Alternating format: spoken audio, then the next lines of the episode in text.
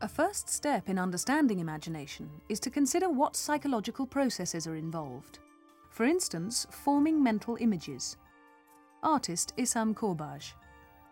My memories as a child will stay vividly in my mind.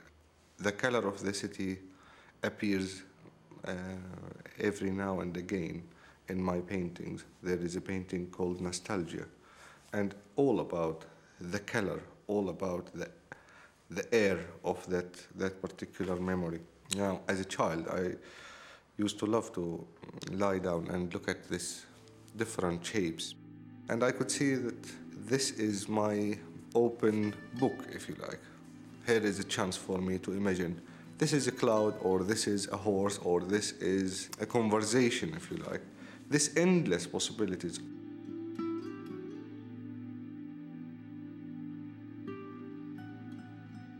One thing which is necessary for imagination is the capacity to mentally represent things. So, the capacity to run through experiences that we've had, or indeed to think about experiences that we might have.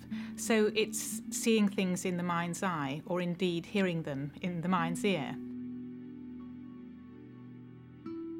Imagination also involves, crucially, the capacity to conceive of one thing in terms of something else, to think symbolically Imagination also requires the capacity to manipulate mental representations and to form new or novel things.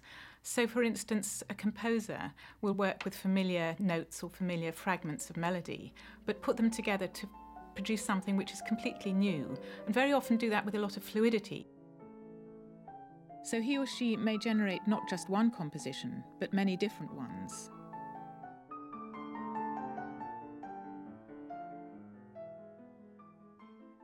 Issam assembles parts of everyday objects, often found in skips, to make sculptural forms which have a new identity, something which they were not before. Generally speaking, my work is about this the unconnectable, it's the personal connections, if you like.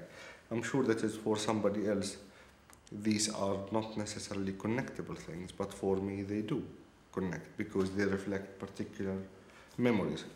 Uh, I like the idea of each experience has its own presence, but connecting it to another experience, the juxtaposition of two.